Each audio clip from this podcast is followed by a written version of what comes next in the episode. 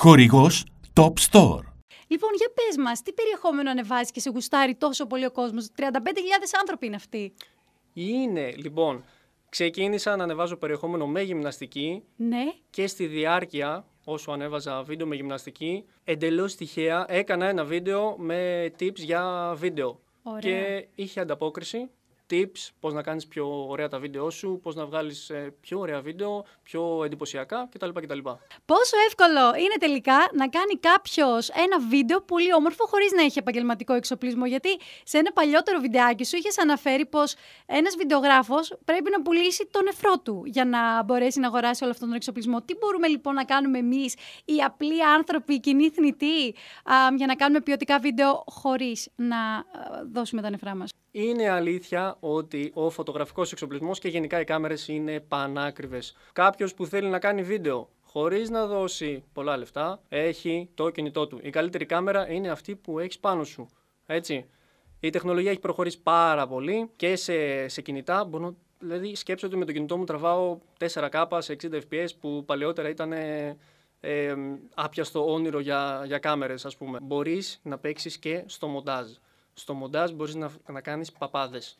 Πάλι μέσα από το κινητό σου. Δεν χρειάζεται να κάνεις τίποτα. Μπορείς να κάτσεις στον καναπέ σου, να έχεις το κινητό σου, να τραβήξεις το βιντεάκι σου το ωραίο και να το κάνεις επεξεργασία στο κινητό σου. Υπάρχουν πολλές εφαρμογές οι οποίες έχουν τρομερές δυνατότητες. Είναι επιπληρωμή; Όχι, είναι εντελώς δωρεάν. Δηλαδή, θες να μου πεις ότι έχεις κινητό, έχεις δωρεάν εφαρμογές, έχεις απεριόριστη πρόσβαση σε εφέ και σε δυνατότητες στο video editing.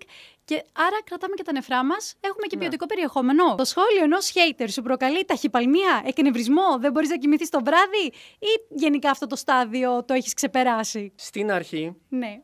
Όπως όλους τους ανθρώπους, μας πειράζει, έτσι. Όταν κάποιος σου λέει κάτι αρνητικό για σένα, μπαίνει σε μια κατάσταση άμυνας. Λογικό είναι στην αρχή να σε, να σε επηρεάζει κάτι τέτοιο, αλλά στη συνέχεια το συνηθίζεις.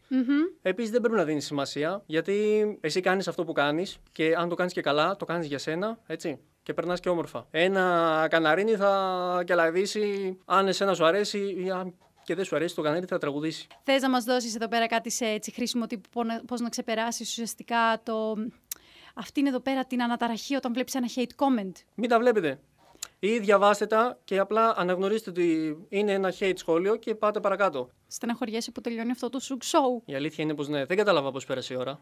Πέρασε πολύ ευχάριστα. Με πολύ ωραίες πληροφορίες. Ωραίες πληροφορίες, κάμψεις. Κάμψεις, πολλές Να κάμψεις. τονίσω. Και με παλαμάκια στον αέρα. Τόνισε το αυτό. ε, Το τονίζω. Μετράνε εις διπλούν αυτές, να ξέρετε, παιδιά. Βασίλη, έχεις να μας δώσεις μια ευχή; Όπως είπαμε για τους haters, μην δίνετε σημασία και κάντε πράγματα που σας αρέσουν εσάς και κυνηγήστε τα όνειρά σας. Γιατί δεν θα τα κυνηγήσει κανείς άλλος για εσά. Σε ευχαριστούμε πάρα πολύ που ήσουν εδώ μαζί μας. Εγώ ευχαριστώ, είναι τιμή μου, Να είσαι πάντα έτσι τόσο φωτεινός, δημιουργικός, αστείος, πολυμήχανος. σαν τον Οδυσσέα. Σαν Οδυσσέα. Πιο ίσως σύγχρονος Οδυσσέας. Με άλλο χρώμα μαλλιών και Περούκα πολύ... πολλά... Πε, περούκα είναι. είναι περούκα.